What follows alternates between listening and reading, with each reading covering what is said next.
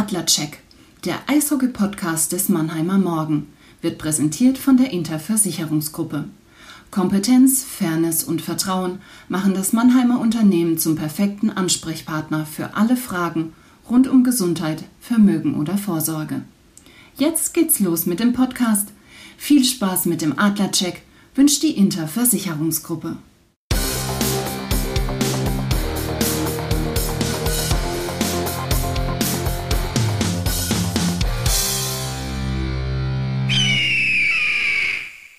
Das Eröffnungsbully, der Puck fällt. Einen wunderschönen guten Morgen, guten Mittag und guten Abend. Hier ist der Adlercheck, der Eishockey-Podcast des Mannheimer Morgen. Und wie immer bin ich, Phil Köhl, nicht alleine am Mikrofon, sondern mein hochgeschätzter Kollege Christian Rotter sitzt direkt neben mir. Christian, hi. Ja, servus Phil. Die Adler Mannheim, die Saison ist im vollen Gange, der Plan ist eng. Ich würde sagen, äh, wir schmeißen den Puck aufs Eis und legen direkt los. Back, Jack. Unser Rückblick. Ja, Christian, ich habe es angesprochen. Viele Spiele in kurzer Zeit für die Adler. Adler Mannheim haben sieben Siege in Folge eingefahren. Jetzt vergangenen Sonntag gegen Ingolstadt dann auch mal wieder verloren zu Hause, 3 zu 5.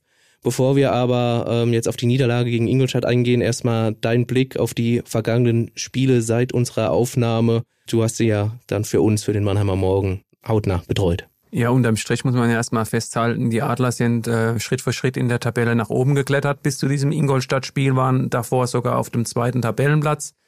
Ähm, ja, und da muss man schon sagen, sie haben sich auf, auf einem soliden Niveau stabilisiert. Allerdings, wo ich auf jeden Fall Dennis Reul in seiner Analyse dann nach dem Ingolstadt-Spiel, wenn man das dann doch gleich wieder mit, mit reinnimmt, absolut gerecht geben würde, ist, dass tatsächlich sogar schon bei den Siegen die, die Konsequenz nach den Führungen so ein bisschen äh, nachgelassen hat im Spiel. Dennis Reul, wer es nicht bei uns gelesen hat, hat äh, nach dem Ingolstadt-Spiel gesagt, es hat sich eigentlich schon angedeutet, diese, dieser Umgang mit Führungen der war auch schon bei den Siegen, zum Beispiel äh, in Schwenningen am Freitag, nicht so, wie er hätte sein sollen. Die Adler waren ja dann im zweiten Drittel mit 3-0 vorn, hatten das Spiel komplett im Griff und wenn du dann so nach einer 3-0-Führung trotzdem noch ähm, ein Empty Net Tor schießen musst, um diesen Sieg zu sichern, denn die, die Schwenninger waren dann nochmal auf 3 zu 2 herangekommen, dann bedeutet das, dass du ein bisschen was falsch gemacht hast. Also Dennis Reuter hat gemeint, wir haben es schleifen lassen und wir müssen lernen, dass ein Spiel nicht nur äh, im ersten Drittel entschieden wird, weil das ist natürlich die große Stärke gewesen. Die Adler sind immer super aus der Kabine rausgekommen, sehr früh in Führung gegangen, oft sogar schon in der ersten Minute getroffen oder spätestens nach fünf Minuten stand es 1 zu 0.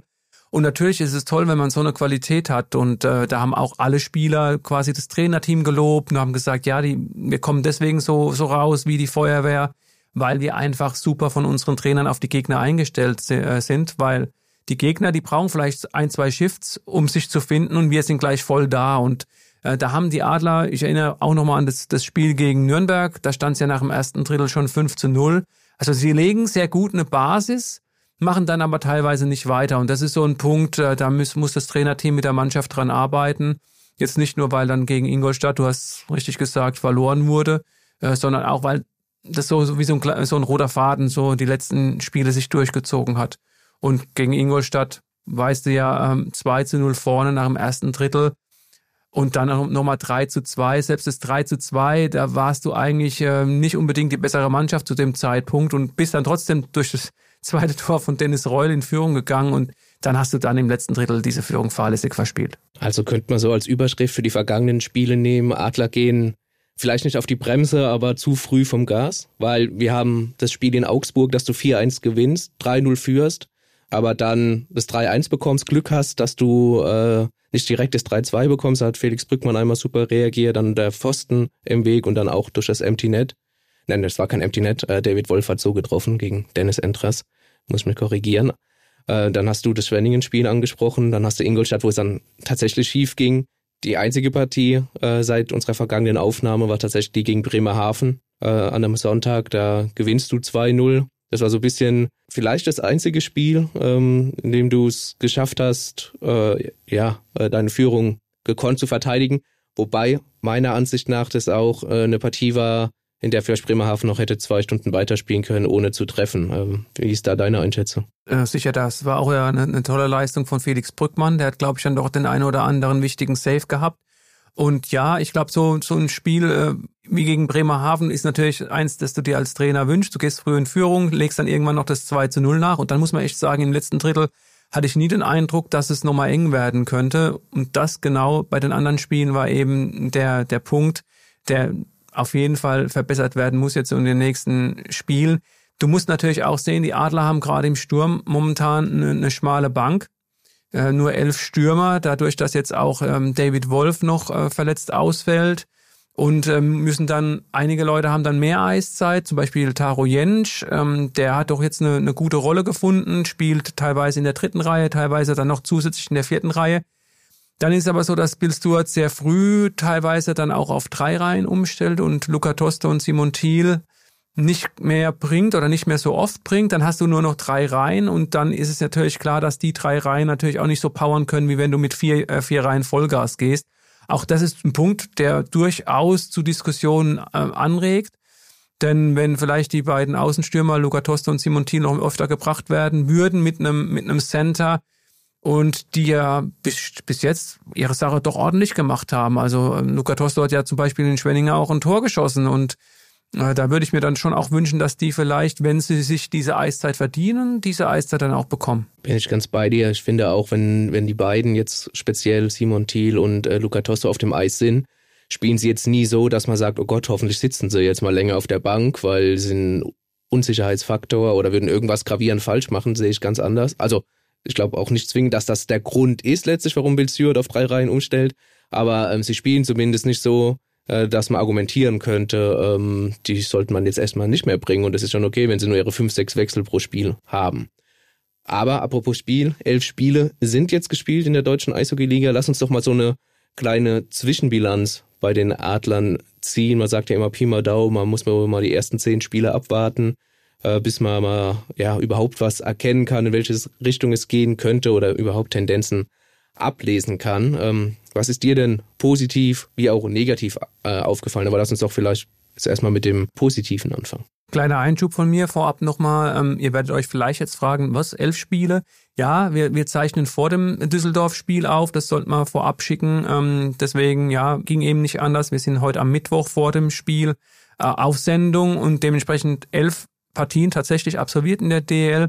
Lass uns vielleicht mal, bevor wir jetzt auf irgendwelche Einzelkritiken eingehen, tatsächlich den Status der Mannschaft begutachten. Ich finde, Unterm Strich muss man sagen, dass auch Jochen Hecht und Marcel Gottsch eine richtig gute Arbeit äh, machen. Ich habe mich gerade die letzten Tage mit Christoph Wetzer so ein bisschen ausgetauscht. Der hat sich mal bei mir gemeldet. Ihr wisst ja, kommentiert unter anderem auch Spiele für Magenta Sport und äh, auch ihm ist aufgefallen, dass die Special Teams also momentan, auch wenn sie jetzt in den letzten zwei, drei Spielen ein bisschen runtergegangen sind von den Statistiken, aber doch äh, richtig stark sind, ihm und auch mir ist aufgefallen, dass vor allem das, das Penalty Killing, dass die Adler das sehr, sehr ähm, konsequent spielen, sehr früh schon draufgehen, den Spielaufbau selbst in Unterzahl versuchen zu stören. Teilweise auch in Schwenningen war es so, dass die Schwenninger erstmal mehr als eine Minute gebraucht haben, um überhaupt ins Mannheimer Drittel zu kommen. Und wenn du dann halt nur 30, 40 Sekunden in Unterzahl, also im eigenen Drittel verteidigen musst, ist natürlich was anderes, wie wenn du gleich das Bully verlierst und gleich in der defensiven Zone bist. Und da finde ich, hat sich das Bully-Spiel, ne, ich habe es ja eben an, angesprochen, auch gebessert, unter anderem auch mit Stefan Leubel, der mir übrigens äh, sehr, sehr, sehr gut gefällt.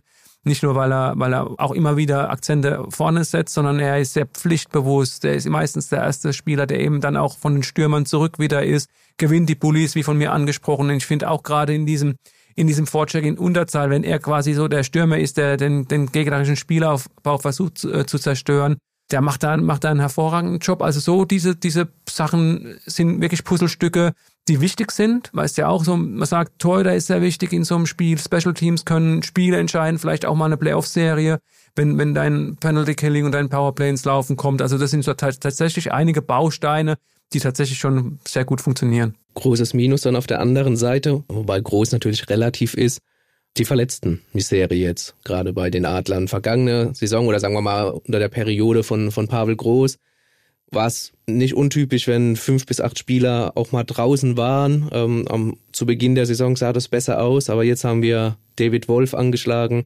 Kyler Godet, der länger ausfällt, sein Ersatz Ryan McInnes direkt im ersten Spiel ausgefallen. Da hast du schon mal drei Stürmer, die weg sind, plus dann äh, Jonas Lechtivor, der überhaupt noch keinen Einsatz hatte, direkt nach äh, dem ersten Testspiel in Langnau verletzt ausgefallen ist und jetzt auch noch paar Spiele verpassen wird, bis er überhaupt wieder äh, reinkommt. Wie schätzt du da auch die Lage momentan ein? Ja, also gestern am Dienstag habe ich nochmal bei den Adlern nachgehört. Ähm, die Aussage war da, dass äh, David Wolf gegen die DEG nicht spielen kann. Also wahrscheinlich werden die Adler genauso antreten wie äh, jetzt am Sonntag mit, mit elf Stürmern. Was natürlich, ich meine, du, du wünschst dir als allein nie eine Verletzung, aber was natürlich jetzt gerade so ein bisschen offensichtlich ist, dass, dass ausgerechnet die, die Vielzahl an Verletzungen bei den Stürmern äh, sind. Du hast es angesprochen. Godet wurde so quasi als der Neuzugang mit Stefan Leubel im, im Sturm ähm, angepriesen. Der verletzt sich sehr früh in der Saison, dann kommt sein Ersatz rein, äh, spielt ein, zwei Shifts gegen Augsburg, verletzt sich dann so, sofort. Ryan McGuinness ist dann jetzt auch über mehrere Wochen raus. Und ähm, ich hatte mit, mit Jan Axel Alavara darüber gesprochen. Er sagt, gerade in so Wochen ohne englische, also äh, wenn, wenn, wenn du keine englische Woche hast und diese Woche ist ja auch keine englische Woche. Du spielst zwar am Mittwoch, hast aber am, am Freitag Spiel frei. Da kannst du mit so einer, damals war äh, David Wolf noch dabei mit zwölf Stürmern, ist es kein so großes Problem. Aber jetzt mit diesen elf Stürmern und mit diesen, mit diesen vielen Spielen, die dann tatsächlich dann auch noch kommen bis zur Deutschland Cup Pause im November, äh, ist schon, schon ziemlich schwierig, das zu überstehen. Und ich glaube, dass dann so nach der Deutschland Cup Pause wenn nicht toi toi toi noch mehr passiert jetzt in den nächsten Wochen, dass du dann mal so vielleicht die Mannschaft auf dem Eis hast, wie, wie sie sich äh, der Manager mit dem Trainerteam zusammengestellt hat und dann eben auch ähm, Tyler, nee, Tyler Godet noch nicht, aber dann Ryan McInnes vielleicht wieder reinkommt ähm, dann Wolf sollte bis dahin wieder dabei sein. Auch Jonas Lechtivori hieß es ja, ja, könnte sein, dass es nach der Deutschland Cup Pause wird. Also da müssen wir dann mal abwarten. Deutschland Cup Pause, äh, für alle, die es vielleicht noch nicht wissen, geht äh, donnerstags am 10. November los und hört dann sonntags am, am 13. November auf. Ist wie in den vergangenen Jahren auch in Krefeld und die deutsche Mannschaft trifft dort auf Dänemark, die Slowakei und erstmals auch äh, seit langem oder überhaupt das erste Mal äh, Österreich mit dabei als Gegner. Freitags ist dann, wie auch schon in den vergangenen Jahren traditionell, äh, spielfrei für die Mannschaften. Apropos Ende Deutschland Cup Pause dann auch, ähm, Ende Dezember, bis dahin geht die Ausleihe von Leon Bergmann nach Iserlohn. Für Iserlohn lief es jetzt bisher nicht ganz so gut, äh, haben auch den Trainer Kurt Kleindorst äh, entlassen. Ein alter Adler Bekannter ist hinter die Bande von Iserlohn, äh, man muss da auch sagen, zurückgekehrt, weil er hat auch eine Iserlohner Vergangenheit, aber er ist der Mannheimer Meistertrainer von 2007, Greg Poss, das vielleicht nur am Rande erwähnt. Es geht um äh, Leon Bergmann, der vielleicht jetzt langsam ins Rollen kommt, der am Anfang auch Probleme hatte zu scoren, aber ähm, wie sehr muss man da ja drauf schon hoffen, dass er dann auch im, im Line-Up der Adler steht, dass ihm auch bis dahin nichts passiert, gerade wenn man sieht, wie ja, wie dünn die Adler im, im Sturm besetzt sind. Genau, darauf habe ich Jan Axel Alavara auch angesprochen. Ähm, es ist jetzt eine Woche her und da hat er nochmal betont, äh, dass die Adler ganz, äh, ja, dass, dass die Adler davon ausgehen, dass Leon Bergmann tatsächlich dann zurückkommt. Ein Punkt muss ich noch ergänzen, und zwar ist es so, dass ja dann Leon Bergmann auch eine Spielerlizenz für die Adler bekommt. Und ähm, es ist so, dadurch, dass die Adler sich nicht für die Champions Hockey League in diesem Jahr qualifiziert haben, dürfen sie zwei Lizenzen weniger vergeben als in den vergangenen Jahren. Das ist ein großer Unterschied. Also Jan Axel Alavar hat gesagt, wir müssen sehr gut und äh, sehr schlau mit diesen Lizenzen umgehen, weil auch Jonas Lechtivori ist ja noch nicht lizenziert wegen der Verletzung. Also wenn du dann äh, Lechtivori und Bergmann lizenzierst, also dann muss man gucken, klar, die Adler wollen ja auch auf der Torhüter-Position zumindest äh, für den Fall gewappnet sein, dass sich einer der Torhüter was äh, Torhüter verletzt und sie da nochmal tätig sein müssen.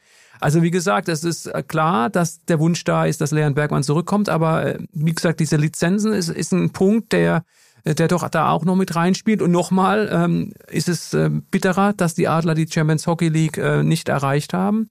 Hat man ja auch gerade am Anfang der Saison gemerkt, als doch die Mannschaften so besser drin waren schon, die die Champions Hockey League gespielt haben, die Adler mit ihren Testspielen erst nochmal die ersten Spiele gebraucht haben. Ja, und dann natürlich ist es klar, ähm, wenn, wenn Leon Bergmann da ist und wenn er, wenn er das abrufen kann, wozu er imstande ist, das wissen wir ja alle, er ist ein junger deutscher Spieler, gerade in diesem Segment, so der, dieser, der Mitzwanziger, da können die Adler so jemanden sehr gut gebrauchen, jemand, der Energie reinbringt. Aber ähm, es war ja auch klar abgesprochen und äh, daran haben wir uns gehalten. Es sind private Gründe, aus denen er nach Iserlohn jetzt erstmal ausgeliehen wurde. Und ich denke, weißt du ja auch, äh, Eishockey spielt sich sehr viel zwischen den beiden Ohren ab und ähm, man muss einfach hoffen, dass das alles äh, gut verläuft da ähm, im Sauerland und dass er dann sich wieder darauf konzentrieren kann, dass er in Mannheim sein, seine Leistung bringen kann. Und äh, wenn er das kann, dann ist er tatsächlich eine Verstärkung. Kurzer Einschub vielleicht noch zu den Lizenzen. Man muss dazu sagen, es ist egal, ob eine deutsche Lizenz oder eine Importlizenz darunter ist. Die Adler dürfen zwei weniger vergeben.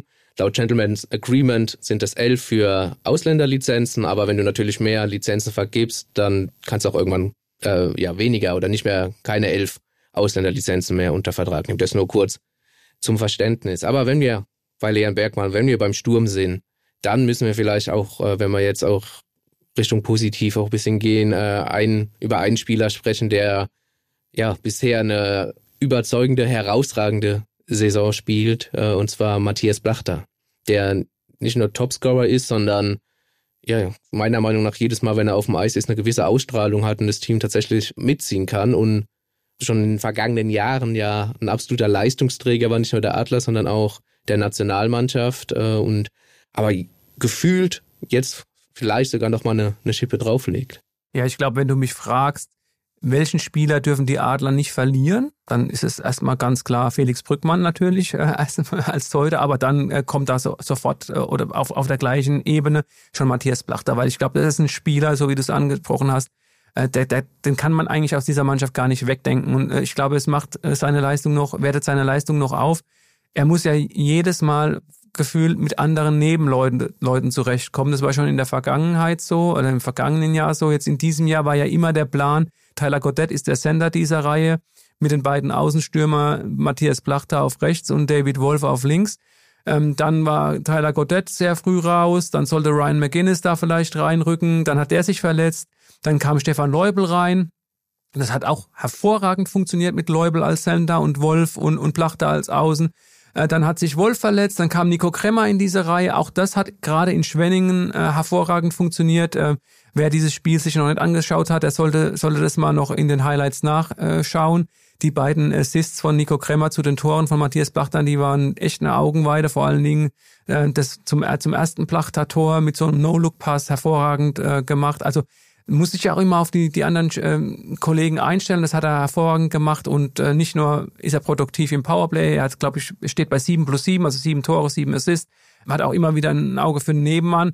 Wir klammern mal das 3 zu 3 am Sonntag gegen Ingolstadt aus, ähm, weil das ging so ein bisschen auf seine Kappe, da hat er in der neutralen Zone die Scheibe verloren und ähm, dann haben die Ingolstädter schnell umgeschaltet und äh, das 3 zu 3 erzielt. Ja, aber ansonsten klar, definitiv, Matthias Plachter spielt bis jetzt ja eine, eine sehr starke Saison. Check. Wir schauen voraus. Ja, Phil, die Adler haben viele Spiele absolviert. Ich habe mir die äh, alle angeschaut. Jetzt bist du mal wieder dran. Äh, du wirst dir heute Abend äh, das Spiel gegen die DEG äh, anschauen und dann aber auch am Sonntag schon das zweite Aufeinandertreffen mit den Eisbären in Berlin. Bei den Eisbären hat sich ja auch einiges getan. Die sind sehr schlecht gestartet. Jetzt äh, haben sie ein paar, haben sie mal wieder gewonnen. Und ähm, was kannst du zur Situation bei den Berlinern sagen? Ja, genau so. Also sie sind schlecht gestartet, haben auch keine gute Champions Hockey League gespielt. Sie setzen äh, mit Tobi Anschitzka auf einen sehr jungen Nummer 1 Torwart. Auch seine Backups sind sehr, sehr jung. Das wurde heiß diskutiert vor dieser Saison, auch in der ganzen Eishockeyblase, äh, ob die Berliner vielleicht zwar talentierte Torhüter haben, aber vielleicht nicht gut genug für die Ansprüche, die sie haben als zweifacher deutscher Meister und aktueller Titelverteidiger. Ähm, ich habe jetzt nicht jedes Eisbandspiel gesehen, aber das, was ich gesehen habe und auch die Statistiken, die man liest, da äh, fällt Tobias Anschitzka meiner Meinung nach nicht groß ab, äh, leistet sich da auch keine großen Schnitzer oder sonst wie, was vielleicht auch völlig normal wäre für einen jungen Torhüter, aber da scheint er doch schon sehr, sehr weit zu sein. Berlin hat sich meiner Meinung nach jetzt so die letzten ein, zwei Spiele sieht so aus, wieder stabilisiert, hat 7 zu 3 in Köln gewonnen, die zuvor sehr heimstark waren, die Haie, äh, und haben natürlich einen, einen Spieler noch dazugeholt im Sturm, einen, einen, ausländischen Spieler, kein Unbekannter in der DL, Alexandre Grenier, äh, war schon in Iserlohn aktiv, bevor er dann in die Schweiz gegangen ist. Ich habe ihn äh, in Zursee in diesem Sommer im August gesehen. Da haben die Adler nämlich gegen die SCL Tigers Langnau gespielt. Da war Grenier für, für die Schweizer auf dem Eis zusammen mit Marc Michaelis, der ja auch seit dieser Saison dort spielt. Und ich muss sagen, äh, Grenier ist dort, das war das erste Vorbereitung, offizielle Vorbereitungsspiel oder das zweite. Die Adler haben schon in Frankfurt getestet. Aber Grenier ist da definitiv aufgefallen. Äh, nicht nur, weil er da zwei Tore geschossen hat, sondern äh, jeder Schuss von ihm war gefährlich. Da hat er auch noch den Pfosten getroffen. Er war schnell, er ist groß, er, allein durch seine Größe fällt er schon äh, auf ähm, und war eigentlich auch in seinem ersten Schweizjahr äh, vom Scoring her sehr, sehr gut. Für die Schweizer Liga kam jetzt aber nicht mehr so zum Einsatz. Da hat man nicht genau rauslesen können, was die Gründe sind. Ja, nicht mit dem Trainer sich nicht mehr so gut verstanden haben, mal zu lesen. Das ist dann meistens mal vielleicht einer der Gründe, ja. Ja, und wurde frei. Äh, ich habe gehört, dass Iserlohn natürlich auch Interesse daran hatte, ihn äh, zurückzuholen, aber dann ging auch die Tür in Berlin auf und dann hat er die Berliner Tür genommen und hat direkt seinem zweiten Spiel dann in, in Köln bei dem 7 zu 3 doppelt getroffen. Also Grenier kann so nochmal ein Push gewesen sein für die eh sehr, sehr stark besetzte Berliner Offensive, um, um da dann jetzt auch äh, oben anzugreifen. Nach, definitiv, wie du gesagt hast, nach einem Stotterstart, den sie hatten, der deutlich größer ausgefallen ist, als jetzt die Adler den hatten. Du hast es angesprochen, gerade die Tiefe in Berlin äh, sehr stark besetzt. Auch du hast diese Eishockeyblase ähm, thematisiert. Ich glaube, im Vorfeld der Saison war nicht nur die, im, im Tor, äh, wie, wie die Berliner nach dem Abgang von Matthias Niederberger nach München aufgestellt sind, ein großes Thema, sondern auch die Verteidigung. Und da hat, glaube ich, den Berlinern sehr wehgetan, dass sie eben Kai Wissmann sehr kurz vor der Saison äh, nach Nordamerika verloren haben. Ähm, das ist sowas, was sie, glaube ich, ähm, auch noch nicht ausgeglichen haben. Absolut. Also sie haben sich ja dafür dann entschieden, zehn Ausländer die Lizenzen schon vor der Saison zu vergeben. Grenier ist jetzt Nummer elf. Das heißt, auf dieser Schiene können sie nicht mehr nachlegen, äh, wenn noch was kommen, selbst wenn ein passender Spieler für sie auf den Markt kommen sollte, aber äh, mit elf äh, Ausländer von dem neun spielen dürfen, um es nochmal kurz zu erwähnen, äh, bist du eigentlich gut aufgestellt. Ja, aber Kai Wissmann ist definitiv äh, ein, ein X-Faktor, der da hinten fehlt. Er war auch Assistant, also Co-Kapitän äh, bei den Berlinern, hat da eine Riesenentwicklung gemacht, ist nicht ohne Grund jetzt nach Nordamerika rüber. Und ja, so, so einen deutschen Spieler hast du auf, auf dem Markt auch äh, nicht gefunden. Aber Marco Novak von der DEG geholt, muss man dazu noch sagen. Äh, ein Verteidiger, der auch Nationalspieler ist, der bei Welt- und auch Olympia, Weltmeisterschaften auch bei Olympia schon mitgespielt hat, der sicherlich seine Qualitäten hat, aber jetzt nicht eins zu eins mit Kai Wissmann zu vergleichen ist. Auf dem Ausländersektor haben sie ja dann noch jemanden aus Wolfsburg geholt, der auch nicht so schlecht ist. Ja, mit Melchiori. Ähm, natürlich ein Spieler, der in Wolfsburg sehr, sehr prägend war und ganz unter uns zwei jetzt mal gesprochen, hätte ich mir auch gut in Mannheim vorstellen können.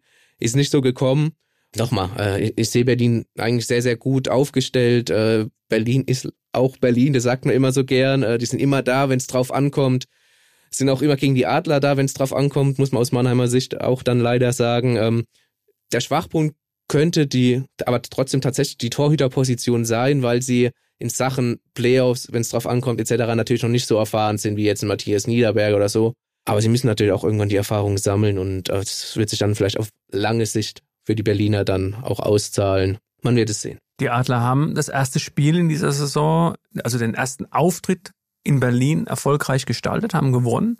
Denkst du, gerade mit dem Line-Up, das jetzt zur Verfügung steht und dass die Berliner natürlich momentan ein bisschen am Kommen sind, ähm, können sie diesen Erfolg wiederholen? Das ist sehr schwer. Also Spiele zwischen Berlin und Mannheim, äh, ja, sie sind immer heiß, um es mal so zu sagen. Beide Mannschaften sind sehr, sehr motiviert. Beide Mannschaften wollen zeigen, dass sie die bessere sind im direkten Vergleich. Ähm, natürlich würde es Mannheim gut tun, dort mit vier vollen Reihen anzutreten. Müssten wir mal schauen, was, was mit David Wolf dann bis äh, Sonntag ist. Äh, aber es wird schwer. Es wird schwer. Also man muss jetzt mal abwarten. Am heutigen Mittwoch, an dem wir aufnehmen, spielt äh, München gegen Berlin. Wenn die da natürlich auch nochmal mit einem Sieg sich einen Push holen könnten, ähm, und dann das, ja, mit breiter Brust und das Momentum auf ihrer Seite haben. Die wollen natürlich auch zeigen, dass die Niederlage gegen Mannheim ist natürlich auch in Berlin nie gern gesehen, dass das mehr oder minder ein Ausrutscher war. Da wollen sie wieder Gutmachung. Es wird schwer. Vier Reihen wären gut. Mal wir sehen, was kommt. Offside. Unser Blick über die Bande. Ja, Phil, die DL läuft schon seit einigen Wochen, aber auch in der nordamerikanischen Profiliga NHL flitzt der Puck wieder übers Eis. Ähm, hat ja auch angefangen hier in Europa mit Spielen und ähm, wir werfen ja immer gerne einen Blick auf unsere deutschen Jungs drüben. Wie sind denn äh, Leon Dreiseitel und Co. gestartet? Ja, fangen wir doch bei Leon Dreiseitel direkt mal an. Leon Dreiseitel scoret so, wie, wie man es von ihm kennt. Ähm, vor allem als äh, Vorlagengeber in Erscheinung getreten, hat jetzt äh, ein Saisontor erst geschossen, aber auch schon äh, mehrere vorbereitet. Also er macht da weiter, wo er in den vergangenen Spielen aufgehört hat. Auch ein Moritz Seider ähm, mit Detroit gut gestartet, gleich mal die ersten zwei Spiele gewonnen, bekommt viel Eiszeit, hat, äh, wird in den Special Teams, im, also sowohl Unter- als auch Überzahl eingesetzt. Mit einem Punkt hat es jetzt äh, noch nicht ge, ja, geklappt, aber das ist eine, eine Frage der Zeit bei Moritz Seider. Das ist überhaupt keine Frage. Und ähm, Tim Stützle, um mal bei den Jungs zu bleiben, die eine Mannheimer Vergangenheit haben, ist mit zwei Niederlagen mit Ottawa in die Saison gestartet, konnte da auch noch keinen Punkt holen, hat jetzt aber in der Nacht auf Mittwoch gegen Boston gespielt. Da haben sich Ottawa dann auch durchgesetzt mit 7 zu 5 und ähm, da konnte Stütze dann mit drei Punkten dann auch ähm, glänzen. Es war ein Tor, zwei Vorlagen, die er da ähm, gegeben hat, beigesteuert hat zum Sieg. Ähm, also ist jetzt auch nach drei Spielen bei drei Punkten mit einem Punkteschnitt. Das ist, ist schon sehr, sehr gut in seiner dritten NHL-Saison. Und wer auch hervorgestochen ist aus, aus deutscher Sicht, äh, ist John Jason Paterka, der in der vergangenen Saison schon in ähm, Nordamerika gespielt hat, zwei Spiele für Buffalo machen durfte, von dem er ja auch wie im selben Jahr wie Tim Stützle 2019 äh, gedraftet wurde, Anfang der zweiten Runde, hat in der AHL dann beim Farmteam der, der äh, Sabres total überzeugt, hat die meisten Tore geschossen aller AHL-Neulinge und ähm, war auch der punktbeste äh, AHL-Rookie, wurde da auch ins All-Star-Team gewählt und hatte jetzt den Sprung in den NHL-Roster, also in den NHL-Kader, direkt geschafft, hat direkt im ersten Spiel just gegen Tim Stützle dann auch ein Tor geschossen und äh, konnte im zweiten Spiel eine Vorlage sammeln und hat jetzt gegen Edmonton im dritten Spiel gespielt, also gegen Leon Dreiseitel, da hat sich Buffalo auch durchsetzen können und ähm, schon Jason Pateka hat das Game-Winning Goal, also das entscheidende Tor geschossen gegen Edmonton, also auch äh, sehr, sehr gut in die Saison gestartet. Und wenn wir ganz kurz bei diesen 2002er bzw. 2019er Draft dann sind, 2002er Jahrgang, darf man natürlich Lukas Reichel nicht vergessen, der äh, bei Chicago ähm, ja von oder von Chicago gezogen wurde in der ersten Runde, vergangene Saison auch eine sehr starke AHL-Saison gespielt hat und vor der Saison dann auch den Cut jetzt ins NHL-Team nicht geschafft hat, mit dem Hintergrund aber, dass man im Rebuild ist in Chicago, sprich man baut die Mannschaft neu auf, man hat sehr, sehr viele gute Spieler abgegeben, hat dafür Draftpicks gesammelt, um sich halt für die kommende Zeit aufzubauen. Und sie haben auch gesagt, Lukas Reichel ist kein Spieler, den wir in Reihe 3 oder 4 sehen, sondern in 1 und 2. Aber das braucht vielleicht noch ein paar Monate, vielleicht ein Jahr, vielleicht anderthalb. Wir wissen, man weiß es nicht genau. Haben ihn also erstmal in die EHL wieder runtergeschickt, wo er da eine Führungsrolle einnehmen soll und hat jetzt auch nach zwei Spielen auch schon ein Tor und zwei Assists, also auch drei Punkte gesammelt.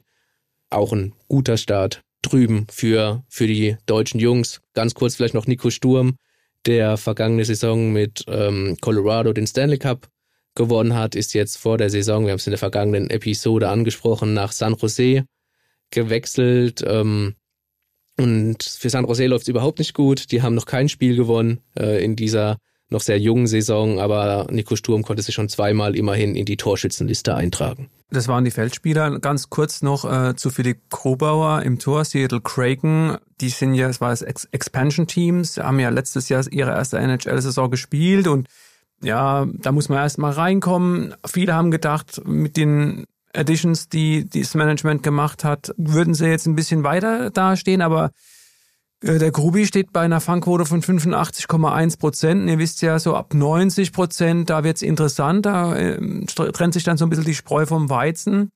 Äh, 85 ist natürlich, wie gesagt, wir haben erst wenige Spiele gespielt. Aber glaubst du, äh, dass die Kragen es auch in diesem, äh, diesem Jahr sehr schwer haben werden?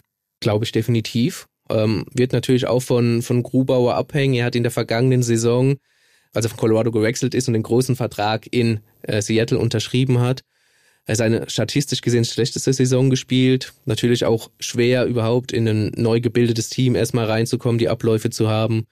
Da hat man natürlich schon die Hoffnung, dass er in dieser Saison äh, besser performt. Du hast es angesprochen, es sind erst zwei Spiele, muss man abwarten, ähm, wie es noch läuft. Momentan sieht es eher so aus, als würde er an die vergangene Saison anknüpfen, aber äh, ich hoffe natürlich, dass er sich da steigern kann und dass Seattle dann auch äh, mehr Spiele einfach gewinnt oder die Chance hat, mehr Spiele zu gewinnen. Ähm, aber ein Playoff-Anwärter, da ist Seattle meiner Meinung nach noch ganz, ganz weit von entfernt. Overtime. Wir gehen in die Verlängerung. Ja, Phil, NHL und DL haben wir schon ein bisschen Haken dran. Ähm, lass uns mal in Deutschland noch eine Liga weiter runtergehen, in die DL 2 zu den Heilbronner Falken. Das ist ja der Kooperationspartner der Adler. Auch die hatten einen sehr, sehr schleppenden Start in dieser Saison haben sich jetzt gefangen und jetzt gerade so, um, wenn wir um das letzte, über das letzte Spiel sprechen, ist da bei dir das Glas halb voll oder halb leer? Ihr müsst wissen, die haben zwar zwei Punkte geholt, haben aber tatsächlich im letzten Drittel, glaube ich, ein 5 zu 1 noch verspielt gehabt. Das haben sie, ja. 5-1 geführt nach dem zweiten Drittel. Es ist typisch Heilbronn-Hockey, wenn man sich so die vergangenen Spielzeiten anschaut, meiner Meinung nach. Das ist also, es kommt nicht zum ersten Mal vor, dass Heilbronn da noch eine hohe Führung verspielt, auch wie in den vergangenen ähm, ja, Jahren, Saisons zumindest äh, sehr, sehr dünn besetzt, sehr viele Verletzte, haben jetzt auch teilweise nur mit fünf Verteidigern gespielt. Zuletzt wurde dann Philipp Hecht, der Sohn von Jochen Hecht, äh, lizenziert von den Jungadlern, der jetzt auch äh, bei Heilbronn vorerst erstmal fest eingeplant ist, ein 2003er Jahrgang. Und hat schon gescored jetzt in dem Spiel, ne? Und hat gegen Freiburg war das Spiel von dem wir es haben, das vergangene äh, 5-1 geführt und dann nach Penalty äh, 6-5 äh, gewonnen. Hat da zwei Vorlagen geliefert, was äh, nicht hoch genug zu loben ist. Ein anderer Jungadler-Spieler aber auch ähm, ist noch ein bisschen mehr herausgestochen, zumindest rein statistisch mäßig. Äh, das ist Moritz Elias, der Bruder von Florian Elias, der ja schon bei den Adlern Profi-Erfahrung gesammelt hat und jetzt nach äh, Schwenningen ausgeliehen wurde. Sein Bruder Moritz, äh, der jünger ist, ist seit vergangener Saison bei Heilbronn unter Vertrag und konnte jetzt ähm, gegen Freiburg in der regulären Spielzeit zweimal treffen und eine Vorlage geben und dann auch den entscheidenden Penalty verwandelt. Also auch ein kleinerer Spieler, eher, äh, aber schlittschuhläuferisch stark, technisch am, am Puck stark, also viele ja, Züge wie Flo Elias tatsächlich, wie sein älterer Bruder und ähm, der den Weg über die DL2 macht. Und ich glaube, das ist ein ganz, ganz guter Weg, um da Schritt für Schritt an den Profibereich und an, an die Härte, an die Schnelligkeit äh, herangeführt zu werden.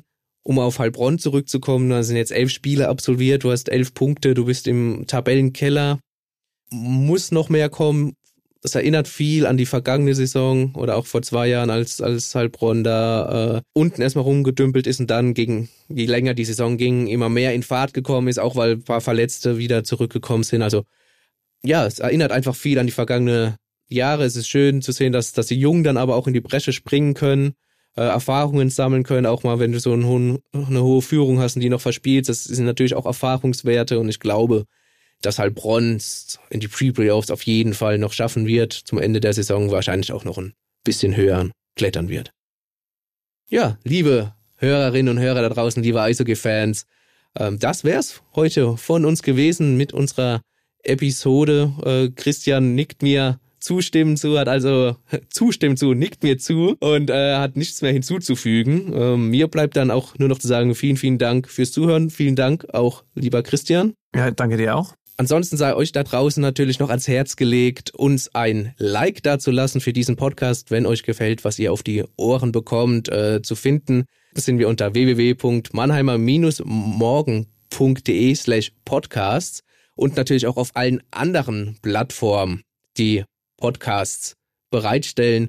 Gerne, wie gesagt, ein Abo würden wir uns freuen. Auch ein Like hilft uns da weiter. Und sonst würde ich gerne noch den Hinweis geben auf das Buwegebabbel, der zweite Podcasts hier aus unserer Sportredaktion des Mannheimer Morgen. Da dreht sich alles bei den Kollegen Alex Müller und Thorsten Hof um den Fußballdrittligisten SV Waldhof Mannheim.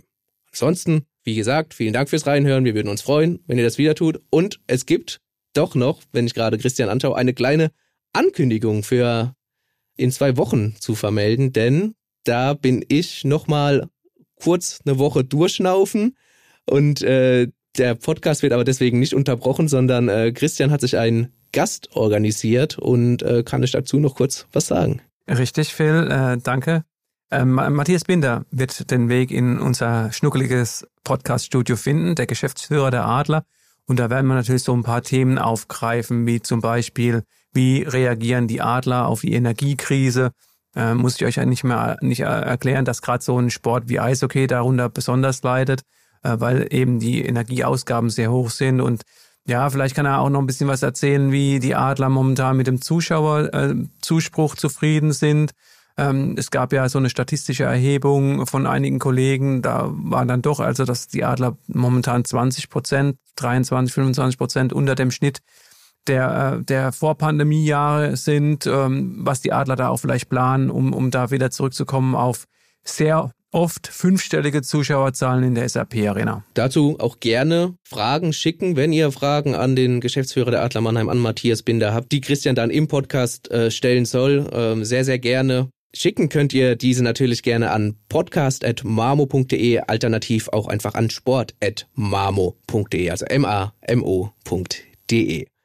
So, jetzt sind wir aber wirklich am Schluss angekommen und mir bleibt damit nur noch zu sagen, haltet euch munter, schaut Eishockey und bleibt gesund. Ciao, ciao. Ein Podcast des Mannheimer Morgen.